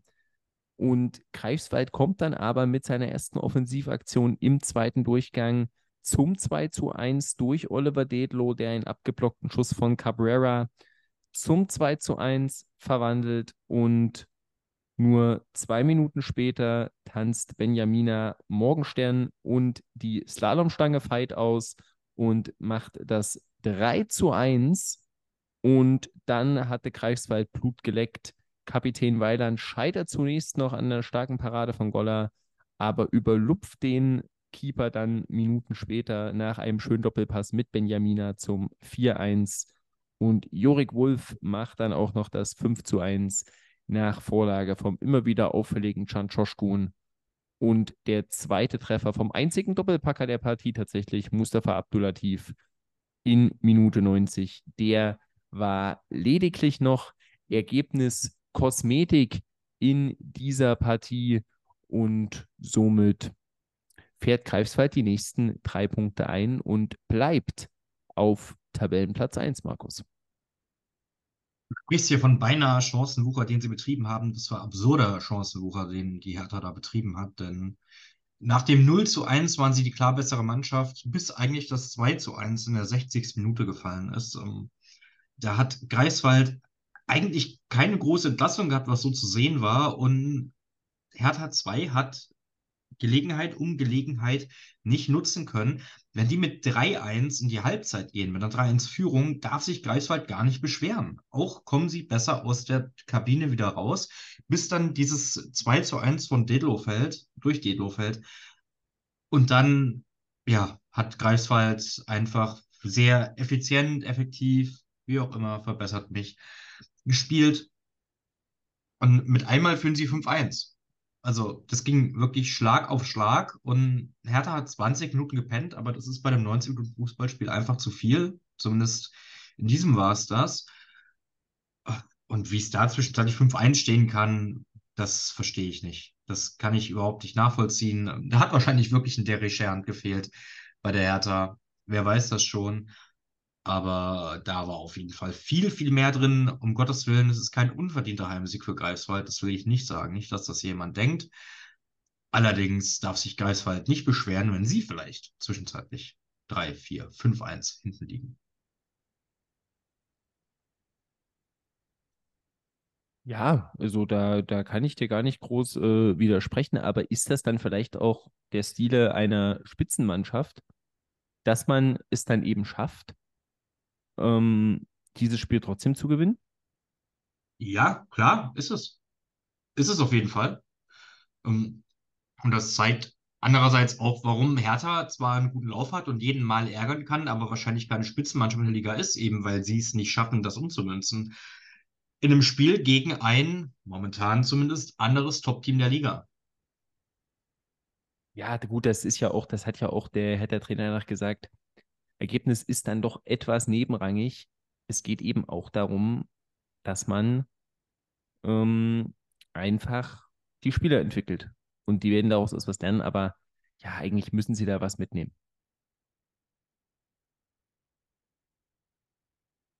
Gut, dann noch meine letzte Frage an euch zu dem Spiel. Ähm, ich hatte es jetzt schon erwähnt, Scherhand hat ja mit den Profis in äh, Kiel gespielt, da ein kurioses Spiel gewonnen und dann eben die Entscheidung aufs leere Tor vergeben in der Nachspielzeit. Und zum Beispiel Maulida war wieder bei der zweiten Mannschaft. Und beide Teams mussten ja relativ parallel nach Norddeutschland, die einen eben nach Greifswald, die anderen nach Kiel. Meint ihr, die haben ein bisschen Reise nach Jerusalem zwischen den beiden Bussen gespielt, wer wo mitfährt oder wie entscheidet die Hertha, wer wo spielt? Boah, ja, wirklich. Ähm, es ist halt wirklich eine herausragende Frage und ich kann es dir wirklich so überhaupt nicht beantworten. Das ist halt. Was willst du dazu noch sagen, jetzt mal im Ernst? Das ist halt absolute Wettbewerbsverzerrung, was die machen. Ähm, irgendwo finde ich es dann lustig, dass die von oder wenn du trotzdem 5-2 aufs Maul kriegen. Ähm, keine Ahnung. Also, keine Ahnung, ich, ich, ganz ehrlich, ich muss auch mal so klar sagen, mich pisst das auch einfach nur noch an mit Hertha weil wir das jeden Spieltag sagen müssen, dass weil da halt irgendwie auf einmal irgendein 10-Millionen-Spieler, so ein Maolida, da auf einmal rumkickt in der Regionalliga gegen fucking Greifswald. Ähm, das nervt mich einfach nur noch. Das ist, also sorry, aber da kommen wir mal wieder zum Punkt. Zweitmannschaften haben im Profifußball nichts verloren. Sorry. So. Fand ich übrigens auch noch interessant, dass Stefan Schmidt wiederum, der Hertha-Trainer, gesagt hat, dass Greifswald ja die Qualität eines Drittligisten eher mehr hat im Kader. Ja, kommt immer darauf an, wie viele Zweitligaspieler er aufstellen darf. Aber wobei, wenn man, abgesehen von dem Spiel jetzt in Kiel bei der Hertha, haben ja so viele Spieler Drittliga-Qualität. ja, man kann das äh, immer so oder so sehen. Ähm, von daher, ja, am Ende gewinnt Greifswald die Partie und ja, ich will jetzt nicht sagen zementiert, aber behält seinen Tabellenplatz Nummer 1 und die einzige Mannschaft, die überhaupt noch in diesem Drei-Punkte-Rahmen ist, um das nächste Woche zu ändern, ist Energie Cottbus. Platz 3, Energie, äh, Rot-Weiß Erfurt, bereits fünf Punkte hinter Greifswald. Die nehmen einfach erstmal die Punkte mit, die sie holen können. Und wer weiß, wozu das am Ende der Saison gut ist. Und eine halbe Stunde später war dann auch der Mittagsschlaf in Zipsendorf vorbei Und der ZFC durfte seine Partie gegen die Zweitvertretung von Hansa Rostock beginnen. Und da haben wir erstmal Dinge gesehen, die wir an diesem Spieltag noch nicht gesehen haben, nämlich den Sieg einer Thüringer Mannschaft. Und dann haben wir Dinge gesehen, die wir sehr lange nicht mehr gesehen haben, nämlich ein Spiel in Thüringen gegen eine Nicht-Thüringer Mannschaft. Der FC Karl Zeiss Jena ist im Stadion und die Thüringer Mannschaft spielt gut und gewinnt. Denn Teambuilding-Maßnahme beim FCC, die Mannschaft fährt gemeinsam nach Meuselwitz und schaut sich die Partie an, bisschen Scouting, bisschen Teambuilding und sie sehen einen 4 zu 2 Erfolg des ZFC über Hansa Rostock 2 wo die Gastgeber von Georg Martin Leopold, um den Namen hier mal unfallfrei auszusprechen, direkt wie die Feuerwehr losgelegt haben. Till Jacobi in Minute 17, Michel Ulrich in Minute 30 und Fabian Reitel in Minute 33 sorgen schon für eine 3-0-Führung. Aber Rostock 2 kommt noch vor der Pause zurück. Tim Krohn in Minute 42 und Luis Köster in der dritten Minute der Nachspielzeit sorgen für den 3-2 Pausenstand. Ein Ergebnis, was ja zwei von drei Personen hier getippt hatten als Endergebnis. Ich hatte schon große Angst, aber ich sage Danke an Florian Hansch, der in der 74. Minute einen Elfmeter souverän verwandelt hat und so einschob zum 4 zu 2 Endstand, Luca. Aber ich glaube, wir sind uns einig. Meuselwitz gefällt uns ganz gut diese Saison. Ja, definitiv. Ähm, ich meine, ein gewisser Leo Leopold Georg Martin, aka Georg Martin Leopold, sowie René äh, Lars Matthias Klingbeil ähm, durften sich in dem Stadion definitiv ein hervorragendes Fußballspiel anschauen, nach der, ähm, bei dem, beziehungsweise bei welchen Meuselwitz schon sehr, sehr früh, sehr, sehr schnell, nach 33 Minuten, um genau zu sein, 3-0 führte, ähm, was auch definitiv verdient war. Ähm, Kron ist es relativ schnell nach einer Trübenbacher Reingabe, der fast ein Eigentor macht. Also Kron, nicht Trübenbach logischerweise. Ähm, dann ist es ein indirekter Freistoß im Hansa Rostock Strafraum, nachdem es müsste Höftmann diesmal gewesen sein, genau, nämlich nicht Tagemoser, der an diesem Spieltag im Tor stand. Höftmann, es war der Rückpass ähm, in die Hand nahm und darüber sichtlich verwirrt war, dass es Rückpass war, scheinbar. Ähm, indirekter Freistoß wird direkt, also wurde geblockt, wurde nicht wirklich gefährlich, aber hätte definitiv gefährlicher werden können. Ähm, und dann ist es eine wunderschöne Kombination vom CFC, oder ZFC, Entschuldigung, ähm, zum 1-0, wo am Ende Reitel auf Jakobi legt, der zum 1-0 einschiebt. Trübenbach legt dann quer auf Ulrich, nach, auch wieder nach einem ähm, schönen Angriffsspielzug, legt rüber Ulrich zum 2-0. Dann ist es eine Miatgäke, die dann Reitel per Kopf zum 3-0 einköpft. Man merkt, die Tore sind alle nicht so weit auseinander gewesen. Dazwischen war auch nicht wirklich viel. Ähm, dann ist es der eh schon überragende Bachmann, äh, der die ganze, beziehungsweise alle acht Spieltage bisher brilliert. Oder immer einer der Lichtblicke bei Rostock ist. Der auf Kron legt, ähm, der ja, glaube ich, sogar noch für die U19 auch noch spielt, Kron, wenn mich nicht alles täuscht. Der zum 3-1 einnetzt, sein erstes Regionalligator erzieht. Dann ist es Meißner, der per Kauf auf Köster legt, der den dann direkt per Direktabnahme zum 3-2 reinschweißt. Und dann kommt eigentlich auch schon der Elfmeter in Halbzeit 2, Cartridge frei durch. Kann nur durch einen Foul von Köster gestoppt werden. Ähm, war meiner Meinung nach auf Elfmeter. Ich glaube, da brauchen wir nicht großartig drüber diskutieren. Andere Meinungen sind aber gern gesehen. Ähm, Hans den, das Ganze dann kalt. Am Ende ist es dann der gute alte Herr Rodewald, Kevin Rodewald, der am Ende einfach nur sagt, ja, wir haben halt überhaupt nicht das gemacht, was wir wollen, um genau zu sein, überhaupt null gemacht, was wir wollen. Aber er kann der jungen Truppe keinen Vorwurf machen, weil es eben genau das ist, eine sehr, sehr junge Truppe. Ähm, und das war so, so viel zu dem Spiel. Klemmer, hast du dazu noch großartig was? Ich sag mal so, der Ex-Lilien-Jugendcoach Georg Martin Leopold besiegt den gebürtigen Schwaben Kevin Rodewald. Das Darmstadt Stuttgart besiegt, hätte ich mir eher am Freitag als am Sonntag gewünscht, aber Meuselwitz macht es dann. So soll das Leben manchmal spielen. Aber ich habe da nicht mehr viel hinzuzufügen, außer dass Meuselwitz ja über ein paar Minuten fahrlässig war. Und dann gab es halt auch diese eine Gelegenheit zum 3-3 für Rostock. Und dann können sie da auch blöd dastehen. Aber am Ende kommen sie damit durch. Und jetzt stehen sie auf Tabellenplatz 9, haben ja auch einen ordentlichen Saisonstart. Und das sind Punkte, die ihnen erstmal nicht schaden. Auch wenn wir natürlich immer sagen müssen, es gibt jetzt einige Mannschaften wie Eilenburg, wie gerade Meuselwitz, Luckenwalde auch, die wirklich das Ganze für ihre limitierten Möglichkeiten sehr gut machen.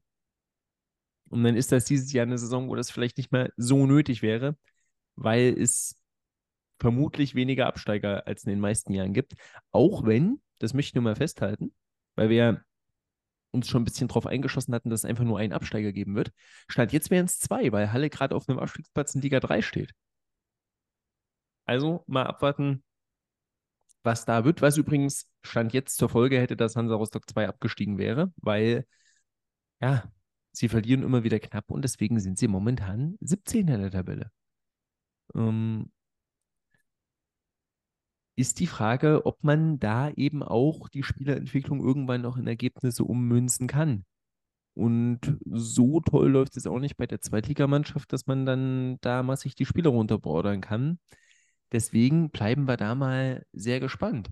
Markus, hast du denn noch irgendwelche Worte zu dieser Partie? Naja, ich lass, lass Pause machen, tippen. Ich, mir reicht's mit Regionalliga Nordost für ein paar Tage. Ich glaub, Woran das wohl nur liegt. Ich weiß auch nicht. Ob sich die Stimmung von Markus laut unserer Meinung am Wochenende bessern oder massiv verschlechtern wird. Ich glaube, andere Möglichkeiten gibt es nicht. Das erfahrt ihr nach einer kurzen Pause und dann gibt es den spannendsten Teil unserer Folge, die Tipps. Und damit tippen wir den neunten Spieltag in der Regionalliga Nordost. Wir haben wie immer oder wie fast immer drei Spiele am Freitag, drei am Samstag, drei am Sonntag. Am Freitag drei Spiele um 19 Uhr. Darunter das Duell der Hertha Bubis gegen den SV Babelsberg 03 Luca. Ja, ganz ehrlich, was soll ich jetzt eigentlich so großartig sagen? Am Ende spielen da wieder Mao Lieder keine Ahnung, spielt Klünter noch für, Hertha? Ich weiß es ehrlich weiß nicht, keine Ahnung. Irgendwelche auf jeden Fall einen Haufen Zweitligaspieler für Hertha und Babelsberg ist shit, deswegen 2-1 Hertha. Ich habe nicht 2-1, schade. Ich stehe da keinem meiner Tipps diese Woche. Ich weiß nicht, was ich hier gerade eben in den letzten zwei Minuten getippt habe, aber ich sag 1-1. Immerhin sind wir uns bei ihm einig. Babelsberg trifft einmal. Aber ich sag 3-1 für die Hertha Bubis. Äh, Luca ist wirklich on the edge of his seat, ob hier wirklich wieder Überschneidungen kommen. Ich, ich habe so Bock drauf. Ich habe richtig Bock. Ja, da äh, hoffen wir. Ganz ruhig, noch gab es kein 2 Also, ihr habt den beiden nicht 2-1 getippt. Alles gut. Ja, wir haben noch acht Möglichkeiten, äh, hier Übereinstimmungen zu haben. Ähm, vielleicht ja bei der Partie, die am Freitagabend von Ostsport übertragen wird. FSV Luckenwalde gegen Lok Leipzig. Markus. Da habe ich 2-1. 2-1 für Lok. Luca schreckt mich auf etwas anderes, verdammt. Alles gut. Ich Alles will eigentlich gut. nur das gleiche wie Luca tippen. Ich will, ich, Ich hab will das hier, nicht Gegenteil von dir. Punkten. Ich, ich will gar nicht mehr punkten großartig. Ich will eigentlich nur Lukas Meltdown sehen, wenn er mitkriegt, dass ich das gleiche Ergebnis Ich bin, ich bin absolut habe. ruhig, weil ich weiß, dass bei dieser Partie ich alleine sein werde und ich bin absolut zufrieden damit. Ich habe ein 2-0 für Luckenwalde. Das letzte Mal, als du das gesagt hast, haben wir beide 3-2 Mäuse 2-0 Luckenwalde. Lemme, bitte. Nee, sorry. Ah, Scheiße.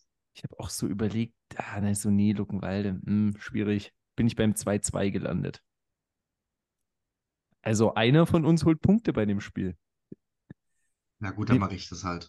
Nehmen wir mal das Positive mit. Wir werden nicht alle null Punkte holen an dem äh, Spieltag. Bei Nicht schon wieder. Ähm, es gibt noch eine dritte Partie am Freitagabend. Da tritt die andere Mannschaft aus Leipzig an. Die BSG Chemie empfängt die VSG Altklinike und Altklinike hat gegen Cottbus verloren, hat aber gut gespielt. Und ja, Chemie ist keine schlechte Mannschaft. Ich muss aber auch sagen, wenn Altklinike das aufs Parkett zaubert, was sie wirklich können, dann gewinnen sie in Leutsch auch. Und ich glaube, das wird passieren. Chemie Leipzig 1, VSG Altklinike 3. Da wieder kein Meltdown. Oder? Der Kopf senkt sich langsam. Yes. 1, Altklinike 3. yes! Alles gut, ein, das kann ich noch überleben. Alles gut. Voll Ich habe eins, ich habe eins null als Geneke. Gut, hättest du jetzt auch eins drei gehabt, dann wäre was anderes gewesen. Gut. Ja, du hast deinen Kopf so langsam gesenkt. Also hast du gut, hast du gut geblufft, muss ich sagen. Ah, Luca wird hier noch der äh, Pokerprofi. Ähm, sitzt dann am äh, Final Table All in. irgendwann in Las Vegas. Er ist ja schon all in mit Cottbus. Haben wir ja heute gehört. Ja, im Energietrikot, dann jeder fragt sich, was hat der denn Komisches an? Ähm, aber, Markus, was äh, macht denn der letzte Jena-Bezwinger Viktoria Berlin zu Hause gegen den Spitzenreiter aufs Kreisfeld? Keine Ahnung, 0-0. Ja. Ja. 3-0 Greifswald. wow, okay. Viktoria hat bisher vier Gegentore. Dann gibt es gleich mal drei von Greifswald. Ja. Nee, ich glaube, ganz so deutlich wird es nicht, aber ich glaube auch Greifswald, nachdem sie jetzt wirklich so ein schwieriges Spiel gegen Hertha sehr souverän lösen konnten, schaffen sie auch diese schwierige Aufgabe in Charlottenburg und gewinnen mit 2 zu 0 bei Viktoria. Ja, dann Ich gewinnt find's- Viktoria ich- jetzt. Ich find's schön, weißt du, wie, wie Clemens einfach nur das eloquent ausdrückt, während ich einfach nur sage, ja, ne, 3-0, ne, scheiß drauf, ist die Scheiße hier. Ist Clemens mal da, ja, also ich glaube, Versuch. da hat Viktoria das und das gut gelöst und Greifswald und, ah, dann ist das mein Ergebnis. Nein, einfach ganz simpel, 3-0, Bums, nächstes Spiel, ab geht's. Der, der Versuch, von jemandem eloquent zu wirken, aber keine Ahnung zu haben, wo es ist der Typ, der weiß, dass er keine Ahnung hat. Es ist ganz genau das. Ja, Ja, äh, da ähm, kann ich euch nur zustimmen. Und ja, Luca, was macht denn, was machen denn deine Cottbuser Jungs zu Hause gegen Georg Martin Leopold? Komm, Luca, jetzt, jetzt sind wir dran. Jetzt sind wir da. Jetzt sind wir da. Ich fühl's. Ich hab's, ich hab, komm, ich fühl's. wehe, Komm. Schwein. Nein. Ähm, ich mache das jetzt so wie Klemme. Ähm, das Heimstadion des FC Energie Cottbus ist immer als Festung bekannt. Der, die Festung der Niederlausitz könnte man sagen. Und so tippe ich für den FC Energie Cottbus gegen den FSV, äh, nicht den FSV Zwickau, gegen den ZFC Meuselwitz ein 3 zu 1. Yes, yes, yes. Nicht. Oh, So, es war so ich hatte klar. so Angst, dass du 5-0 tippst. Oh, ach so, ach so, ach so, ach so. Yes, 1-1. Ja, also ich muss sagen, wäre das, hätte das Spiel ähm, in Zipsendorf stattgefunden, auch wenn Meuselwitz einige Heimspiele schon verloren hat gegen eher schwächere Gegner, ähm, was Cottbus ja nicht ist, hätte ich, glaube ich, Meuselwitz hier sogar einen Punkt gegeben, weil mir das echt gefällt, was die machen. Deswegen habe ich es einen Tick knapper als ihr. 2-1 für Cottbus. Alles gut, ja. Mhm. Überlebe ich noch, alles gut. Und um Noch- 14.05 Uhr gibt es dann äh, die Partie, die vom MDR übertragen wird am Samstag. Der Chemnitzer FC gegen den BFC Dynamo. Fang mal an, Klemme. Du bist dran. Ja, ich äh, fange an. Das gefällt mir auch noch nicht ganz, dass ich jetzt hier mit Tipps anfangen muss. Äh, Ich will das allerletzte Spiel übrigens beginnen. Äh, als letztes machen, sage ich gleich. Okay. Ja, schade, dass diesmal, dass das zu einer eigenen Uhrzeit ist, sonst äh, hätte ich Ja. das wieder anders gestalten Ich können. weiß. Aber äh, ich sage, der BFC gewinnt bei Chemnitz mit 2-0. Nicht komplett. Scheiße. Geil. Und da ist der 2-0. Luca Melton. 2-0. Da ist, äh, die Kamera ist aus. Wenn die Kamera gleich wieder angeht, hat er seine Bauarbeiterweste eine Pylone auf dem Kopf. So, Wir wir müssten können- wirklich mal äh, das als Video machen, ne? Andererseits sieht man dann nur, wie ich mir alle zwei Minuten aufstehe und Bier hole. Luca zieht sich die Bauarbeiterweste an und du bist komplett geschockt von den Ereignissen, die überhaupt passieren. Du weißt gar nicht, was los ist, clever. Ich weiß es auch nicht, aber du guckst Ich, ich, geschockt. ich, ich, ich fühle mich, als wäre es gerade 5 Uhr morgens und nicht in Naumburg aufgewacht. Ähm, Wie könnte das denn passieren? sowas würde Niemand sollte zu irgendeiner Zeit in Naumburg aufwachen müssen. Luca kommt ähm, wieder. Die äh, Tipps zum Sonntag gibt es erst, wenn Luca äh, für uns wieder zu sehen ist. Ähm, und da ist er!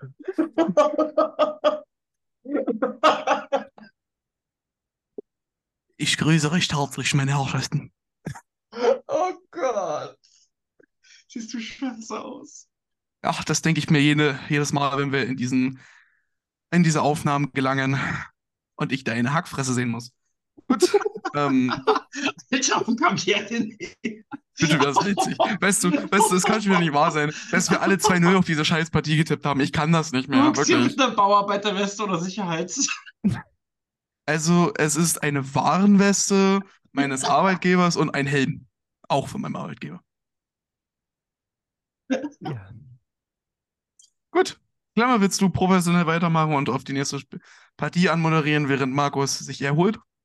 Ich sag mal so, wenn äh, mittelmäßige, nett ausgedrückt, mittelmäßige Defensivarbeit eine Warnweste bräuchte, dann bräuchten es definitiv alle Mitarbeitenden und Fans des Berliner Athletikclubs. Ähm, denn da läuft noch nicht viel zusammen und die sind zu Hause gefordert gegen den FSV Zwickau, Luca. Ja, ähm, so eine Partie, also ich gehe ehrlicherweise nicht davon aus, dass der BRK irgendwas geschissen kriegt, ehrlicherweise. Ähm, auf der anderen Seite steht Zwickau und auch Zwickau ist irgendwie, weiß nicht, mal, mal Hü, mal Hot. Ähm, deswegen 1-0 Zwickau. Oh. Alter. Ich hab Alter Jungs, ich BRK. hab, die, ich hab Eishockey den Helm und die. Weste. Ich Ihr hab, könnt mir gar nichts mehr, wirklich. ich hab Hört Eishockey auf. BRK und als du 1-0 gesagt hast, dachte ich, er hat doch wohl nicht. Nee. Doch, doch, komm, ich, ich, man muss auch mal eine Überraschung tippen. Heute jetzt krasser Underdog. Ich, habe ich schon mal auf den BRK drei Punkte gesetzt? Ich glaube noch nicht. Der BRK 1-0. Also die Also- Saison nicht, letzte Saison, ja. Das geht mir so abs das, das werde ich so zurückkriegen und die werden jetzt 5-0 verlieren, aber mir egal. Einmal tippe ich auf den BRK 1-0. Ja, äh, da möchte ich erstmal, bevor ich zu meinem Tipp komme, eins sagen. Man kann sich ja die Tipptabellen bei Kicktipp angucken. Oh Gott, oh Gott, lieber nicht, da ist jeder bei mir Dritter oder so. Oh, Junge, das Bei, bei, ich bei mir ist Jena sehen. Neunter äh, tatsächlich. Oh Gott. Erster ist übrigens Rot-Weiß Erfurt. Ähm, aber, also gut, er zählt jetzt schon das Ergebnis von heute mit rein, weil ich schon sehen kann, aber nach acht Spielen, also vor dem Spiel, hatte der BRK bei mir ein Torverhältnis von 1 zu 28, aber drei Punkte, weil ich auf das 1-0 gegen Chemnitz getippt habe letzte Woche. Ich habe den in den ersten sieben Spielen 0 zu 28 Tore gegeben und 0 Punkte Hattest du nicht mal irgendwie 0-9 oder so getippt gehabt? 0-10. War da nicht was? 10-0. Ach, Ja, genau. gegen Hertha 2. Es war Und wenn 0-1 du die neun Tore 90. abziehst, bist du fast bei den 1 zu 17, die sie wirklich haben. Also, seht ihr mal, und dann wü- würde jemand sagen, meine Tipps wären schlecht. Ja, ja. Ähm, ich sag, sie schießen in meiner Welt und auch in der echten Welt, weil da haben sie auch ein Tor, ihr zweites Tor der Saison, werden dann aber mit ihrer Defensive dann, da steckt dann, glaube ich, einfach auch diese ja, Erfahrung von dem Marc-Philipp Zimmermann zu und dann gewinnt der FSV Zwickau beim BRK mit 3-1.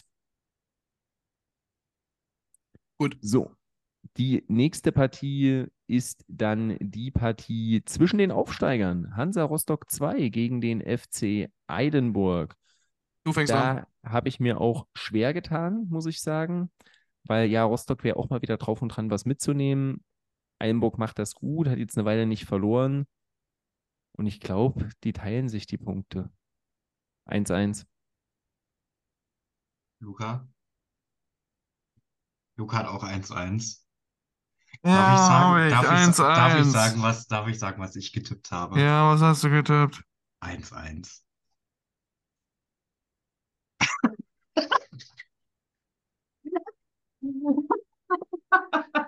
Oh Mann, das ist, oh, ich lieb's, das macht so viel Spaß. Nur noch mal Hut auf. Also ich werde, ich werde jede Woche auf Neueste so dermaßen gebrochen. Es ist wirklich nicht mehr ertragbar. Es ist wirklich. Also meine Argumentation dahinter war ja, es ist so ein bisschen wie Luckenwalde, dass sie immer gut spielen und auch mal gegen die großen Punkten, aber irgendwie dann auch die drei Punkte nicht holen, Altenburg jetzt. Und ich glaube, das wird wieder passieren. Während Tammy hier fleißig Bilder von Luca macht. Wirklich, ich fühle mich. Weißt du, nicht, leider zieht nicht mal mehr die Aussage, ich bin minderjährig, weil das bin ich nicht mehr. Das ist irgendwie, ich weiß nicht, kritisch. Ja, Alles nur für den internen Gebrauch. ja, ja, ähm, alles nur für den internen Gebrauch. Ab geht's, komm, nächste Partie. Ich kann es halt nicht mehr. Ja, Es ist die nur noch eine. und die letzte Partie um 16 Uhr, das Thüringen-Derby beim MDR. Rot-Weiß Erfurt gegen Karl Zeiss Jena. Luca, wirst du die Partie denn am Bildschirm verfolgen? Na, Oder spielt boah, Parole Ingolstadt Alkohol. gegen wenn dann ganz viel Alkohol. Ähm, Ja, also ganz ehrlich, ich könnte jetzt das was machen, was Markus mit dem BRK gemacht hat, nämlich auf den Underdog tippen und irgendwie ein 1-0 für Jena machen. Ähm, ein Tor hat Jena, aber auch zwei hat auch Erfurt. Uh, Markus nickt schon so. Ich sehe, was da kommt. Ähm, aber ich muss sagen, irgendwie Derby haben ihre eigenen Gesetze und gut gespielt haben sie jetzt beide nicht in den letzten Wochen. Und bei Erfurt war die Stimmung erstaunlich schlecht nach dem Eilenburg-Spiel und deswegen glaube ich, da kommt keiner vom Fleck. 1-1. Das Ding ist, ich denke mir halt bei der Partie, bevor ich Markus dir überhaupt irgendein Wort sagen lasse, wenn die einen haben halt so einen Brownie-Chef äh, in der Offensive, die anderen haben halt einen fucking Jan Dahlke. Ich sehe da Qualitätsunterschiede. Ja, der eine ist ein super netter Kerl, den anderen kenne ich nicht. Aber der andere hat sich beschwert, äh, dass ihm sein Profilbild auf transfermarkt.de nicht gefällt. Wer hat das gesagt? Ponychef. Ja. Wirklich? Ja. Was? Wie random ist das denn? Ich will jetzt gerade sagen, hallo, das sind Infos, die brauchen wir früher. Transfermarkt ist das neue Tinder oder so, keine Ahnung. Ach du Scheiße, na mal gucken, ob Ronny Chef von Erfurt ein Match gegen Jena ist. Ähm, ich ich tippe nicht gegen Jena im Derby. Klemme. Also ich kann da nicken, wie ich will, aber ich werde nicht im Derby gegen Jena tippen. Da kann's Du hast halt genickt, weil du es verstanden hast. Nee, ich habe einfach gehofft, dass Klemme das Gleiche sagt. Äh, 2-1 für Erfurt. Dann nicht, weil ich hoffe, dass jeder verliert, sondern weil ich einfach deinen Meltdown gern gesehen hätte. Ähm, also, dass das ein Krisenduell ist, hätte ich vor ein paar Wochen ja auch null erwartet. Wahrscheinlich niemand vor der Saison erst recht nicht, dass das zum Krisenduell wird. Letztes Jahr war es quasi der Anfang des Untergangs des Andreas Patz. Mit dem Unentschieden ging so langsam die Abwärtsspirale vom FCC los. Jetzt ist der FCC gerade in der Abwärtsspirale. Ihr seht, wo ich hingehe, oder? Ihr seht, was ich damit jetzt sagen will. Nein, keine Ahnung, sag's einfach. Ja, ich bin wieder bei meinen 0-0-Tipps angekommen. Also ich tippe ja nicht auf Jena, ich tippe 0-0. Also äh, äh, entweder es geht 0-0, es wird ein richtig biederes, bescheidenes Spiel, es geht 0-0 aus, wirklich richtig schlecht. Oder die eine Mannschaft schlachtet die andere komplett ab, glaube ich. Und ich weiß nicht, in welche Richtung. 0-0 oder 3-0 bis 5-0 in dem Dreh. Aber ich weiß nicht für wen, ehrlich nicht. Ich kann mir nicht vorstellen, dass das so, so ein hart ich will eigentlich, 2-1 wird. ich will eigentlich ehrlich, also ich muss, das muss ich jetzt mal ganz ehrlich sagen, ich will eigentlich kein 3-0 bis 5-0 für Erfurt, weil dann haben wir nächste Woche hier den thüringischen Vulkan sitzen, ja, und ich glaube, das ist dann gar nicht gut. Das ist dann wirklich so ein, so ein, so ein Meltdown, den, den, ja, dann hast du den Meltdown Jena. aber mal sowas von hoch 80, Alter. Wir, wir können es ja auch mal genau, äh, Klemme sagt es gerade oder schreibt es gerade in den Chat, das wollte ich gerade sagen. Wir haben nächste Woche nämlich Gäste aus der anderen Stadt in Thüringen. Zwei Stück Weimar. Gera, Ja, Nordhausen. ja, ja, fast. Gäste aus Nordhausen hatten wir hier schon. Ja, stimmt, stimmt, ja, hatten wir schon. Äh, nee, aus der anderen Stadt. Ähm, ihr wisst schon wo. Die kommen dann mal vorbei und da können wir ein bisschen über das Derby reden und uns gegenseitig böse angucken. Nicht mehr, nur böse angucken. Du, was, mich, was ich schade finde? Ich glaube, da kann ich nicht, da kann ich das hier nicht machen, was ich hier gerade mache. Das geht eigentlich nicht. Wir müssen ja seriös wirken. Mit, meiner, mit Warnweste und, und Helm kann ich ja nicht seriös wirken. Luca, Andererseits, andererseits haben wir da, haben wir da Klemme sitzen. Der wirkt auch nicht gerade seriös. Luca, einen schönen Menschen kann nichts entstellen und das komplette Gegenteil trifft auf dich zu. War das jetzt dein, dein, dein Revanche für den Hackfressenspruch von vorhin? Ich stehe da immer Für alles, zu. für alles in dieser Folge heute. Für alles und alles, was noch kommen wird. Oh, glaub mir, wenn ihr gegen Erfurt verliert, kommt da so einiges. Glaub mir, das wird lustig. Ja, und ich komme nicht zur Aufnahme vor allem. Also jetzt Gut. latscht man nicht so aufeinander drauf, denn in Latsch und Südtirol findet der Finchgau Cup äh, statt, der hier ja auch irgendwie eine Rolle in dieser Folge spielt. Und er muss wieder alles kaputt machen. Das ist doch schon wieder nicht dein Er. Also ja, ich, äh, ja, ne, hier steht ja hier, also. Hast du das jetzt wirklich gegoogelt? Da fällt er sogar runter. Also, nee, also ich glaube, der hat das gerade erfunden. Nee, es stimmt. Weißt du das? Südtirol. Ja, weil da der, weil da mein Eishockeyverein jedes Jahr in der Vorbereitung spielt. Und Luca ist hier über meine Google-Künste so begeistert, dass er eben gesagt hat, Hut ab. Weil mir der Hut Ja, runtergefallen mach ist, die Klemmer. Folge- bitte, bitte Bitte mach die Folge dicht. dicht. Erzähl, was hier E-Mail, Facebook, äh, Twitter, X meine ich, Entschuldigung, Instagram, keine Ahnung, Tinder, mach einfach. Gebt uns mal einen Swipe nach rechts, bitte. Echt so. Nee, Ein super zweite, Like. äh, zweite Staffel war Instagram, vielleicht machen wir in der dritten Staffel einen Tinder-Account. Ähm, Gibt uns ein super Like. Und dann kommen die Bilder von Luca rein mit seinem Ich Helm. wollte gerade sagen, hallo, wenn ihr einen Jungen mit einem Bauarbeiterhelm seht, Alter, Jungs, immer, rein doch. Was haben wir vereinbart? Was haben wir vereinbart? Was haben wir vereinbart? Oh, Ihr Haben wir's bekommt drin? den Bonus unsere Sympathien, weil ihr pünktlich zu unserer Folge eingeschalten habt. Ähm, anders als mein Arbeitgeber. deswegen äh, sagen wir mal Dankeschön, äh, nicht nur 40 40 Jahre Jahre die die Flippers. Flippers, sondern auch äh, fürs Zuhören äh, bei dieser Folge. Folgt uns gern auf Twitter unter rlno-podcast. Ich werde es übrigens niemals X nennen. Ähm, dann auch gern auf Instagram, auch da rlno-podcast oder per E-Mail könnt ihr uns auch schreiben unter regionalliga Nordost Podcast web.de. Kritik, Anregungen, Fragen, Feedback, ähnliches. Immer gern her damit. Ich sag's gleich, wenn ihr das wollt. Die Bilder von Luca, die wir hier beschrieben haben, die kosten ordentlich Kohle, Freunde. Ansonsten OnlyFans. bleibt mir nur Ich wollte es gerade sagen. Wir machen nicht einen Tinder-Account, wir machen einen OF-Account. Oh Gott, oh Gott, oh Gott. Onlyfans.com Oh slash rlno-podcast. Und Auch dort können Sie Markus nach 6 Uhr im Club bestaunen. Wie er zu alt für den Oh Scheiß Gott, geworden Luca, ist. Luca, bitte. bitte. Und damit äh, sage ich mal, diese Folge stelle ich dann doch mal als explicit ein. Und ähm, sag euch beiden äh, vielen Dank, äh, dass ihr dabei wart. Ähm, euch allen, unseren äh, lieben ZuhörerInnen, danke, dass ihr dabei wart. Und wir hören uns nächste Woche wieder. Seid ihr unbedingt dabei, denn es wird so oder so herrlich. Denn zwei Erfurter, zwei und dazu Markus, das Thüringen-Derby hinter uns. Das wird ein Fest. Und es gibt nicht nur einmal Clemens, sondern zweimal Clemens. Also, wer da nicht einschaltet, ist selbst schuld. Bis nächste Woche. Ciao.